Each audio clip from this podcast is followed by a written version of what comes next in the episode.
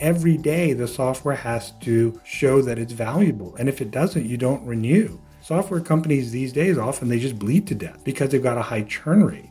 That was Denny LeCompte, CEO at Portnox Security and one of the most well respected product leaders in the world. Today, we're going to talk to Denny about the evolution of user experience discipline, how UX expertise is critical for success with product led growth, and why building a solid and scalable marketing automation system is a core part of preparing any software business for rapid growth. Welcome to this week's episode of Capital Geek.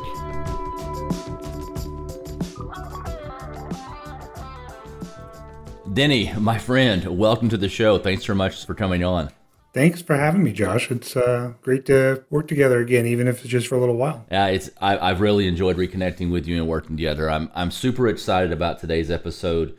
You have one of the coolest backgrounds I've ever heard about for a software executive. And I want to talk about that a little bit and then get into what you're doing now. And then, quite frankly, ask your advice about a few things because I know a lot of great product leaders around the market, but when I really need quality advice, you're at the very top of my list every single time. And I'm just honored you agreed to come on the show. I'm super excited. Well, always know where to go for lots and lots of flattery. I appreciate that. Okay, so let's get started. And, and for people out there who, who don't know you, Denny, let's talk a little bit about just sort of where you grew up and this path that is somehow over the last, you know, 50 years put you as CEO of a high tech company here in Austin, Texas? I mean, where did you grow up and how did you get on this path? So I grew up in South Louisiana, all the way south. Uh, I like to tell people if if your house was south of mine, then we're already related, and I know who you are because as as far south as you can go uh, pretty much at the end of the road. People say New Orleans, but New Orleans is like an hour and a half north. So grew up down the bayou, was not a good fit for the place, to be honest, and proceeded to try and get out as quickly as I could. So then I went to college and got a degree in psychology because I thought that was interesting. I got my degree at what is now the University of Louisiana and then went to Rice University and got a PhD in cognitive psychology, or it could have been called cognitive science, right? It's not people's feelings. It was, I studied human memory and cognition. And then, uh, so after your PhD, where did you go after that? I got a job as a professor at LSU, which was ironic because I had spent so much time trying to get out, but it's uh, I couldn't quite reach escape velocity, so I ended up back living in Baton Rouge, which made my mother very happy because then we were just a couple hours away. But then after you know four or five years in the university, I realized I didn't want to do it. For me, I always think it's like um, if you play video games, you know, you're playing the game and it's fun, but at a certain point, you've kind of beat the game. And even though you could keep playing, you, it's boring. So, sort of how I felt about being an academic. At a certain point, I'm just like, you know, 30 years old. I'm like, am I going to do this for the next 30 years? I'm pretty sure I cannot. So um, when I was at Rice, there were a bunch of folks there in what we called back then human computer interaction. And they had all gone off after they graduated to jobs at high tech firms, either in the Bay Area. Some folks had gone to um, Compaq locally. And I'm like, I don't want to do this academic thing anymore. And so I actually ended up connecting with friends friends of friends who were at Compaq and got a job there. And then that's the late 90s. And then, like everybody else, I job hopped for a while because every time you jump jobs, you got a huge raise. And what I did was usability engineering because every, today we call it UX. Back then it was human factors or human computer interaction. And the people who started it, that whole discipline, were cognitive psychologists because what we were trained as is to run experiments. And a usability test isn't all that different than an experiment, right? And so the kind of people like uh, Don Norman, if you've ever read read his stuff, he's you know really big in in the UX community, kind of a thought leader. He's a cognitive psychologist. I knew Don Norman's work from when I was a professor, and so I ended up there, did that for a while. Uh, and then it turns out, and you'll see a theme here, I got bored after a while of that. I had done enough UX because after a while it's just try back then it was trying to convince some executive that this was important and that they should not just get rid of me and all the people like me because we were useless because we didn't write code. And so i started hanging out with the product managers because they were making all the decisions. I'm like well if they can make decisions maybe i could go do that. And so i did that for a while. And so through all that i was ended up doing infrastructure software which was not a thing. The first time I, I started, I was at BMC Software, and I kid you not, I did not know what a server was. They kept using that term in meetings. And I'm like, this is a server. Because I knew if there was a physical thing called a server, but they would talk about servers sort of conceptually. And I'm like, I just do not understand this. And so there's a lot of meetings like that. Uh, and then, you know, you just listen, you figure it out. But I ended up BMC, NetIQ, Uh, doing all this infrastructure monitoring software. And then that's the next step is where we met. NetIQ was kind of, I don't know, swirling the drain. And I'm like, I got to get out of here. I had just moved to Austin to work. So I left NetIQ to move to Austin for a little company called Winternals. Winternals made cool stuff for Microsoft geeks. But then six months after I moved there, got bought by Microsoft, and you had to move to Seattle to stay. I'm like, I'm not doing that. And that's when I got reconnected to Mike Bennett, who was uh, had just taken a position as CEO of SolarWinds, and Mike had been CEO of Mission Critical, which had merged with NetIQ. So like it was all in the family. And so I remember interviewing with Mike. He was explaining to me what SolarWinds was and how much success it was already having, and how you know Mike was like, "There's just no way we can mess this one up. It's just a question of how good we can make it." And so I just joined that, and then that's how we met and uh, spent a whole bunch of years there. Left, came back because you know SolarWinds is one of those places. It's uh, it's it's super was super weird in a good way. A very unique business, but it's all different now. They've got new leadership. Um, all the all the folks from from the days when you and I were both there are gone, and so I wanted to do something different, and that's when I got connected with Chris and JT uh, at elsewhere, and we decided we would try and do something together. That's that's fantastic. What do you think about this path from cognitive psychology into sort of user experience? Like, is that a path that even today, if you were speaking to a young person who has an inclination that they're interested in user experience, would you recommend? You know, a minor there, or is that a, a, path that gave you a strong foundation? I would say don't spend so many years getting a PhD in cognitive psychology because that is just unnecessary now. So what I would say is think about it. I was making that transition 22 years ago. And honestly, back then, UX, most people didn't get it. Certainly in business to business software, the general philosophy was we're going to build it, we're going to add a lot of functionality, we're going to pay some professional services people. Sure, it's hard, but geeks don't mind because they don't mind hard things uh, and everybody's just going to suck it up, and then you just deal with it. Because I can remember being at BMC and we were trying to make the installer, you know, the experience better than a poke in the eye with the pointy stick, because it will probably, you know, on par with that. Uh, and people were like, ah, you don't need to do that. This is a waste of money. We got professional services. We'll just do it for them. But over the subsequent 20 years, like there's this whole commoditization of software, including, you know, once once people started to see that software could be easy, once you had SaaS, uh, like everybody now gets it. If you want to sell a lot of software, you can't only sell to people who are very technical and frankly very tolerant, right? Now, even IT folks would say, I got better stuff to do than figure out your difficult thing. Like I'll go find somebody whose thing is does what yours does, but is easier. So now UX is no longer a nice to have, it's a must have because of that, there's all this demand for UX people. So if you were a young person and you wanted to go and do it, I would suggest go look at the, if you're here in Austin, go look at the UT School of Information and you can go get a UX degree. You can do it in a lot of places. You don't need a PhD because frankly, it's not that hard. I mean, there's some basic concepts. Any smart person can understand them. Like it's just not that fancy. Once you have it, there's lots of jobs. I would say, even though I haven't done UX in I don't know, 16 years, I still get people on the regular asking me, hey, do you know anybody? Because I've got friends, I've got lots of ex colleagues. Like it is a very, very high demand um, profession to this day. Honestly, the only thing, the only weakness of it is if you are interested in management or like becoming an executive, it's a that's a hard route because most most companies might have one or two UX people. If they get big, they might have a director of UX, but you don't you don't have a chief UX officer except at like the largest, you know, consumer facing companies, you know, like at, at, an Apple. That's, I don't know if they have that title, but UX is their lifeblood. And so it's an important role. But, it, you know, most companies, there's some limits on it. Well, the great thing about UX is even if you don't move into a, a senior executive role, it's a lucrative role. I mean, those people are, are well paid for comparatively a low amount of experience compared to other roles it with similar functions. Yes. And today it's really broken into two two pieces. You've got folks who do research and you've got folks who do design.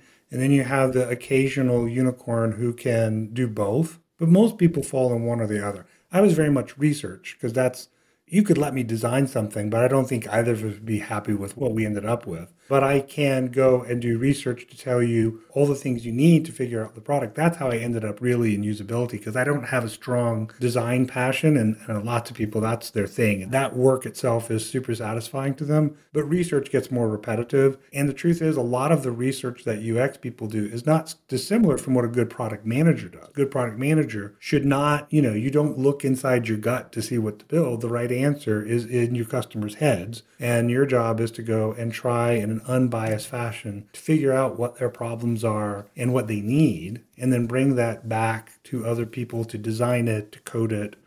Uh, you know, um, I mean, there's that old joke from the movie Office Space. I take the requirements from the customers to, but the, the reality is that that's actually harder than you think because you can't just go ask people, tell me the five things you want. They don't necessarily know the five things they should want. They know what their problems are, but knowing what they, you know, what the solution to those problems is, is not like that's not their job right that's you, hopefully you've got good designers and good um, developers who can go and build something better than they could have imagined you know, it's it's interesting. I um if I could build a curriculum for every product manager, you know, who gets into the industry, I think I'd want them all to have a minor in UX. It seems like a a core part of a skill set that would be very valuable in a PM role, not only at a low level, but as you move through the executive ranks, understanding sort of how that research is done and how to do it effectively. Yes. The most common and worst sin of a lot of product managers is that they get attached to certain ideas. Even if they think they're data driven, they'll go and they'll talk to people, but they ask a bunch of leading questions. And so if they had a background in UX, they would maybe be aware that they're doing that. Uh, if you remember the old uh, Colbert report,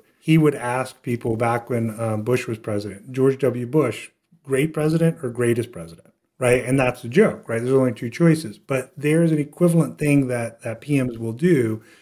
Do you like this feature or do you really like this feature? Because they've decided that this is a cool idea and they want to say, well, I talked to some customers and they all said it was that they liked it right? You have to have, and that's where I would say this, the psychology background helps. Is you're trained to do um, research. The core things is sometimes the research is going to slap you around and tell you that you are just wrong and that that's what the data says and you and your ego need to just chill and move forward with a different idea. And that's actually really it's really hard. It's like it's a it's a frame of mind. It's it's almost like a just a way of going through the world. And i would say the most common thing like when i've interviewed product managers almost every question that i interview people with is trying to get at are you going to do that? Because if you're going to do that you're not going to make it on my team. But i can't ask if you're going to do that because you're going to say no even if you are. You've got to sort of get them to talk about their process. How do you go about this? And uh, see if what they'll do is go after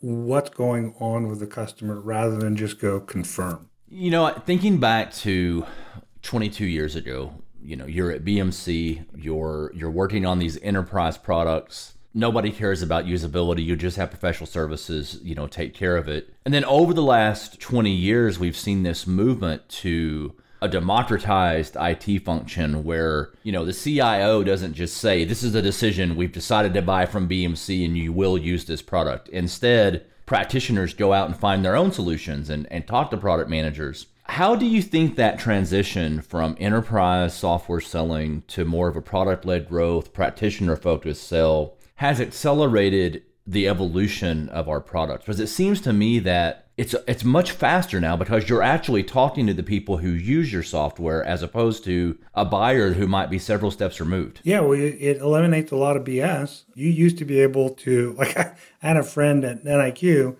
She sold the Air Force something on PowerPoint, and it had to be on PowerPoint because the product didn't do none of that, right? But like she signed a big old contract, and then you know we had to go and sort of try and make it do and it was horrible it was not a good fit but the story she told was fantastic today you couldn't get away with it because they would say well you know if you want me to give you that kind of money uh, i expect to do a trial And honestly, if the trial is too hard, you're probably going to lose the deal. So it's, I think it's forced us to build better software because you have to come in contact. The other side of that actually is subscription. Is once you go SaaS, right? Perpetual, I sell it to you, and if it is in fact a bag of crap, like you just bought a bag of crap and you know, you'd have to go and got a, a lot of investment, upfront money. You're going to have to live with it for a while before you switch because, you know, the CFO is going to tell you, you bought it and it's bad and you want me to spend that money again. Turn around and go back to your office. We're not discussing this.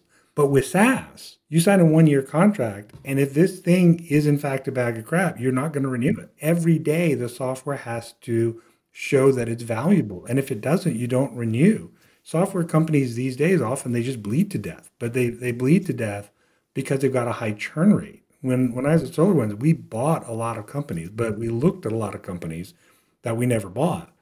And really, when one of the most important things, you just look at churn. Is this software when you get it, does it pay off all the things the salesperson told me it was going to do? Or did she sell me a bag of a bag of goods that, that isn't real? So I think on the front end, that that product led trial experience.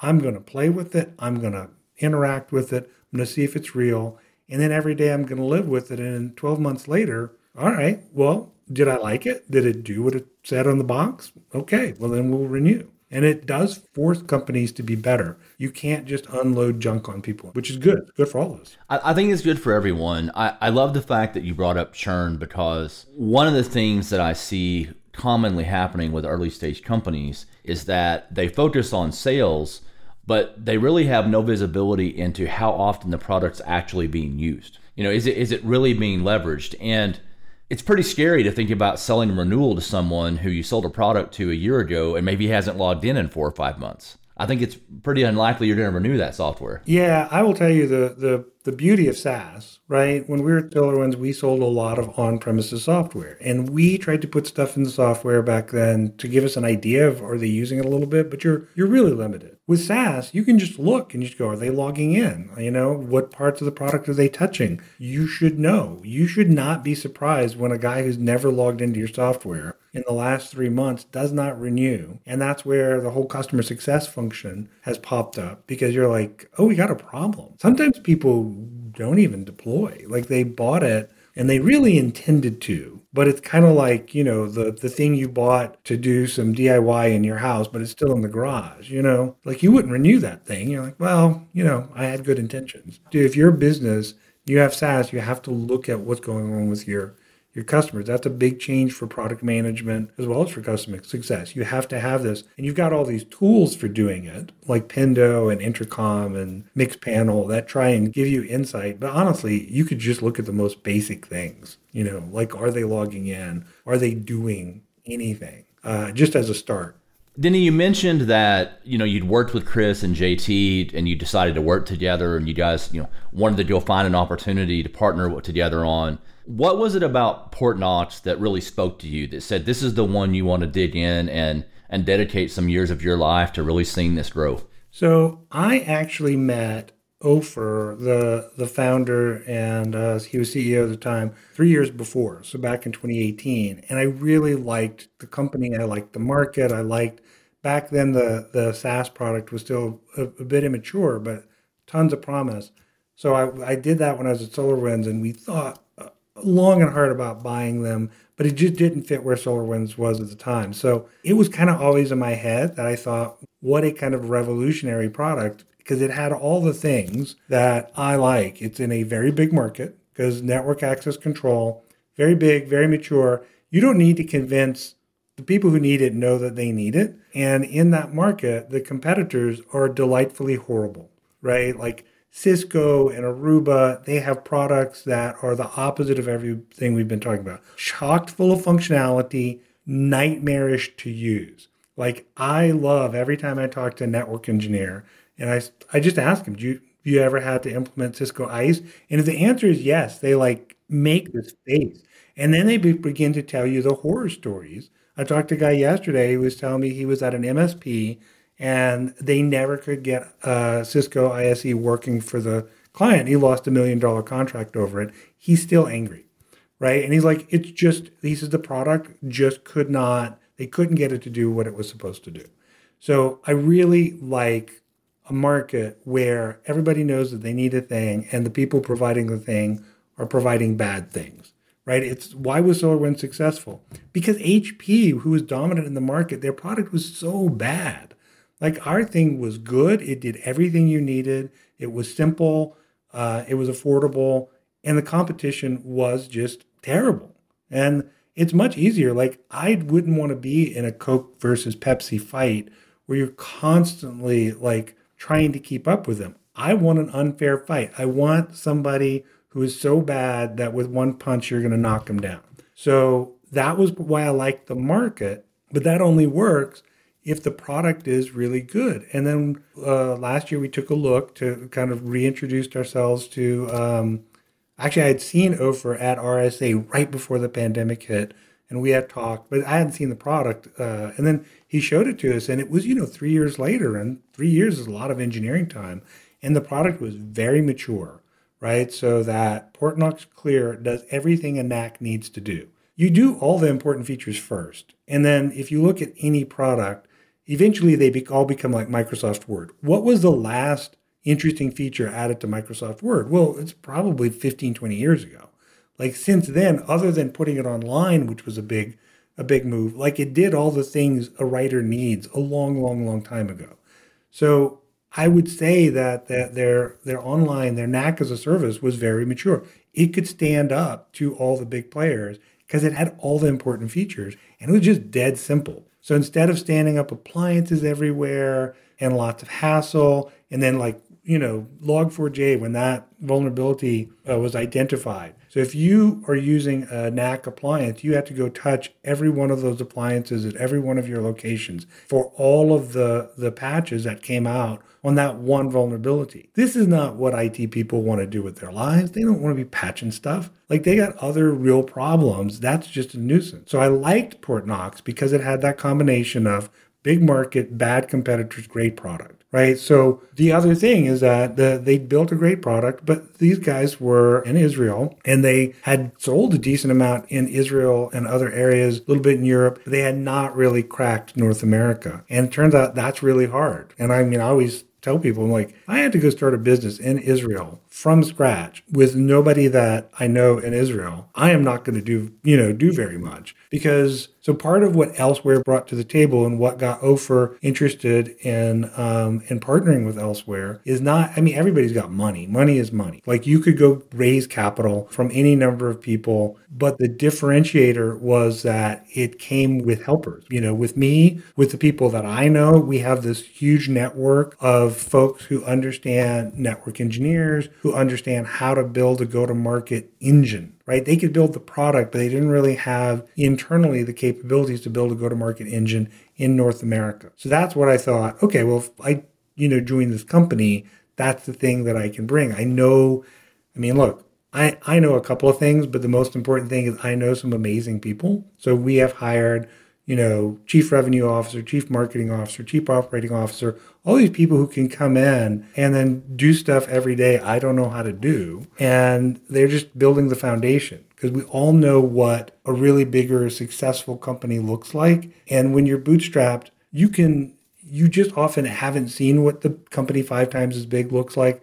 But even if you did, you don't have any money to go do it because it's you know sometimes you just have to spin in the red for a while to go and do all these foundational things because like marketing marketing runs on dollars and uh, it's really hard for bootstrap companies to ever spend enough to like break through that whole barrier where nobody knows that you that you exist. Once you get to a certain point, you've got this momentum and it's great. But uh, you know that certain point takes like a couple of years. Yeah, I think that's something that a lot of people misunderstand, which is how long it takes once you get funding before your marketing investment really starts to pay dividends. And I think you're right. One to two years is is very standard before you start to build enough momentum and have enough data to really even make the right decisions to drive results. To, to be honest, what, we're spending a lot of time right now is uh, on automation because if you're going to build, let's think about what we had at SolarWinds. That was a huge marketing machine, but it was so automated. Like the number of people relative to the amount of marketing we did, the amount of money we brought in was crazy effective. But in order to do that, um, I remember when I first joined and, and like you were still living in, in Tulsa and you'd come over and all the other folks, so much of this, the time there was just building out systems because you just can't do these things manually. You need to be able to go from I spend a dollar with, you know, on an AdWord with Google, and I need to be able to follow the lead that I get all the way into my systems. I need to be able to turn it all the way to the point where a deal is closed and I have this complete view because only then can I start optimizing, right? I need uh, uh, marketing is so analytical today. You really have to be able to drop everything into um, software or into an Excel spreadsheet and see what's working and what's not. And because because that's how you end up getting the most out of your money. But that just man, rebuilding all the the automation is painfully slow. But it's super important. It's the thing that will that you're gonna have to do and you can't wait you're not gonna get to be you know a large company and then do it you have to do it now and that's what makes you become a large company it's interesting because in this 20 years that we talked about where we've seen a move from enterprise software toward plg and more user-centric software models we've also seen this transition in marketing where 20 years ago marketing was a very creative function with a lot of brand awareness and pretty colors and designs and it was very squishy in terms of ROI. Whereas now it's you couldn't see, but now it's completely the opposite. You know, the first place you're likely to in, encounter a data scientist inside a modern software company is probably the marketing team. Yeah.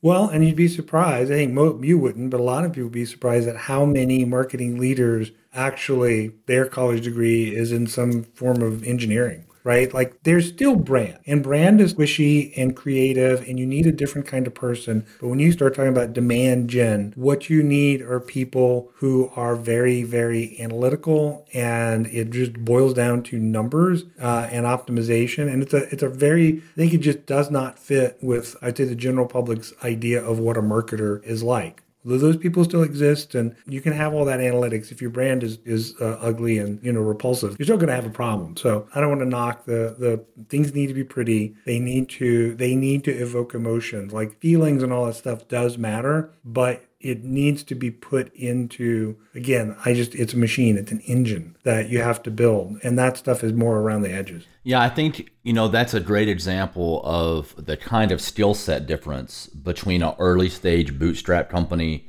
maybe you've got some outsourced marketing help and what you have to do once you take private equity money or, or vc money to really start to scale that company forward right? Everybody that does it well stops and builds the systems at this point because otherwise you're always behind for the next five or six years. You never have the data to make good decisions, and it's I think it's almost impossible to get ahead of it. Oh yeah, I'm having been in a company where the data was not cleaned early, and you get to a certain size, and you're like, well, this is just never going to get fixed. Like we're just not going to do it because the problem is too. It becomes intractable because you're if you're and you know what? You you're like well but we're already making money. We don't really need to do it. But it can become a drag on the company to go and kind of declare some level of data bankruptcy and say that we're gonna we're gonna fix all this. Like bankruptcy is a lot easier when you're small right? You just got a little data shack. You're like well we're gonna just tear this down. But if you've got a giant kind of whole data village you're like that's overwhelming to even think about. And so you have to do it when you're little. That's certainly we're thinking a lot about at Portnox like right now every day we're having discussions about data.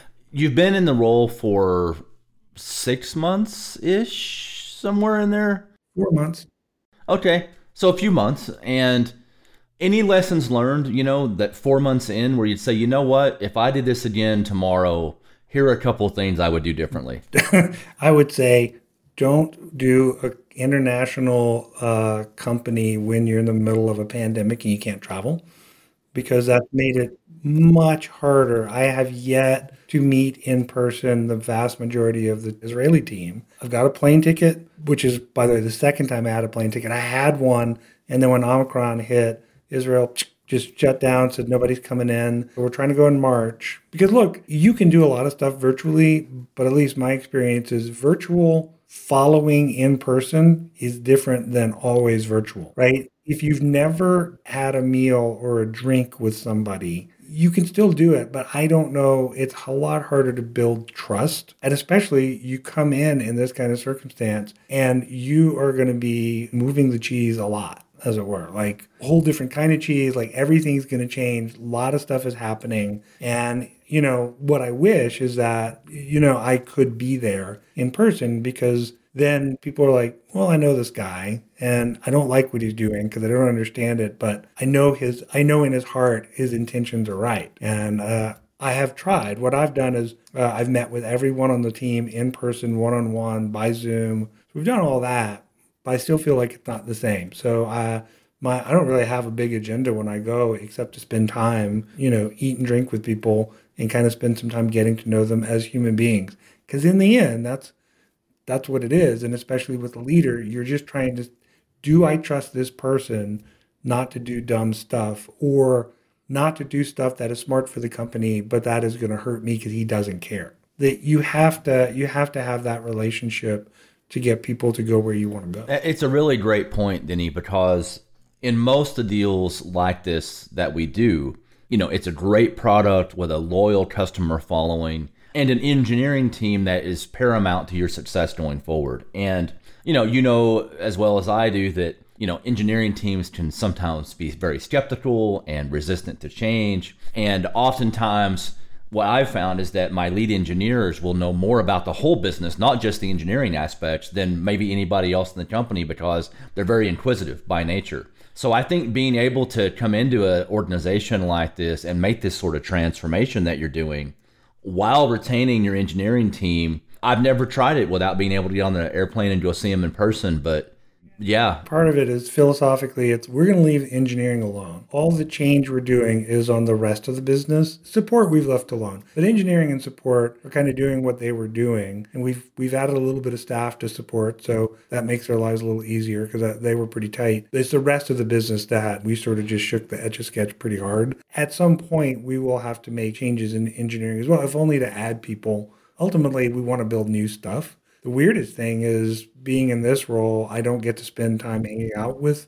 engineering because in old roles, I'd have spent most of my time and I'd have been vaguely aware of whatever pain marketing and sales is feeling, but mostly I could just ignore it because it's not my problem. Yeah, well, now it's your problem. and, and now it's my problem, and that's really what you have to spend most of your time doing is what's not working. But again, the most important thing is you hire a great team of people who are much better at this you know, I've never closed a deal. I am not a salesperson. So my job is to hire a sales leader, and I've got a great one uh, in Sean Turner, and then he will go hire people he trusts. And so what I'm trying to do at this point, as much as possible, is honestly hire kind of in the extended family. So everybody we've hired is either somebody I know or somebody they know. And in the current environment, you know, there is this great reshuffling going on. So there's lots of people in the market, but they're they're all being courted by multiple companies. Uh, and again, it's a little bit like VC money. Everybody's going to end up paying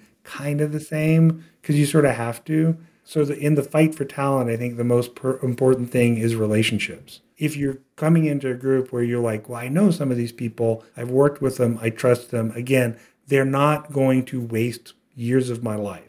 I don't know if everybody articulates it like that, but you go to a job, you want to be able to accomplish something, some things for the company, some things for your own career. But if you end up where, you know, the leadership just takes the company into a ditch, I think we've all experienced that uh, somewhere in our careers. If you're old enough, it's happened to you. It's infuriating because you're just like, ah, we had potential. This was not a bad thing. You guys just did dumb stuff. You weren't listening. So I think when people are looking for where am I going to go work, they want to go where they believe that, okay, we're not going to do everything right, but basically the leadership's going to care about the, the employees. They're going to, you know, make reasonable choices. They're not going to, they're going to make bets, but not crazy bets. And, and, and that they're, and ultimately also they're going to be good people.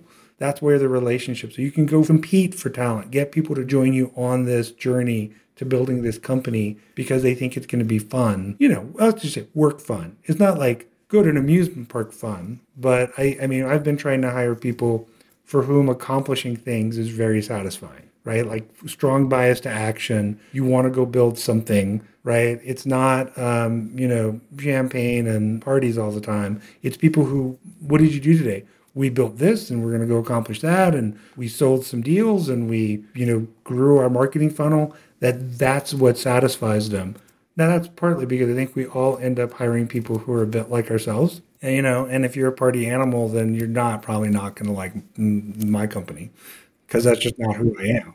But if you want to go build some stuff, you want to accomplish things, you know, have fun while you're doing it, but like you're you're driven to to get things done, then that's the sort of people I'm trying to get into the company. Well, you know, in my role as, you know, helping all of our portfolio companies, I, I didn't understand going into it how big of a part of what I do everyday recruiting would be. It's paramount to everyone's success. And what's great about Portnox is, you know, when I talk to people about working with you and the team you've built, it's hard to hide my excitement. I'd work with any of you again anytime that you, you know, you needed me. And I think that's it's hard to say about a lot of teams and a lot of people. You know, I mean, there are we've all worked with these people out there that somehow end up in these leadership roles, but no one really wants to to work for them or under them or help them accomplish that. And yeah, I don't understand. And then they and the thing is, once they've once they've had a leadership role, they keep getting new leadership roles, and it's really weird. I don't completely understand how that happens. One of the, one of the reasons I wanted to lead the team is I was just did not want to end up under another CEO I didn't want to work for. I had some fantastic experiences, but it's always a bit of a crapshoot. Like, it, especially at the senior leadership level, like that relationship's really important. And so, you know, finding people, I the, the team we've we've put together is, you know, I thought that I could build a good team, but you know, I would say I've exceeded my own expectations. Well, you've definitely exceeded, forget expectations, any hopes I might have had, because the team you've built is just spectacular. Every time I see someone else joining the team, I'm like, I don't know how he did that, but wow, congratulations. Um, Denny, this has been super fun today. I've really enjoyed the conversation. Any last things to mention about Portnox for people out there that might be in a role where a product like this is something they'd want to look at? You know, uh, given the state of cybersecurity today, probably everybody should have uh, network access control. If you've got a network and you want to make sure that only the people you want on it are on it, then you probably, your company probably needs it. It's worth exploring. The biggest problems Portnox has had is people don't know that you could do this in the cloud, uh, or much less that it actually exists and that it's cheaper than running the thing on prem. So that's our mission is just to tell people we're here and this is not a fantasy. It's a real product that can solve your problems and it's much, much easier than you would have imagined. I've used traditional legacy network access control systems I was blown away by how easy Portnox was to use and set up. And quite frankly, that was the eye opener for me as a network engineer going into diligence. At first, I was like, network access control, ick, are you sure we want to do this? And then I saw the product and I'm like, holy moly, this is a whole new ballgame. Uh, yeah. Yeah, it's kind of like original uh, NACs were sort of invented to torture network engineers. It's like, this is paying back for whatever sins you've committed. You have to install a NAC. Uh, and so that's kind of the biggest problem is getting people to go, no, no, no, no, no, it's not horrible. It's not. It really isn't. Uh, and so that's kind of been our challenge. We when we when we took uh, we took a couple months after we got the funding to go and rework all of our messaging because we didn't think that was coming through enough. Uh, and I'm really excited by what the marketing team did to try and tell that story, like to to grab to grab the network engineer, like just try it. You will be delighted by how uh, how simple this is. Delighted, and I am delighted as usual with speaking to you, my friend. Thanks so much for coming on the show, and I look forward to talking to you again. Thanks a bunch, Josh. I appreciate it. That's it, everyone, and thank you for joining Capital Geek. Subscribe via Apple, Stitcher, or any platform where you usually find fantastic podcasts. Tune in again soon for another great episode of Capital Geek.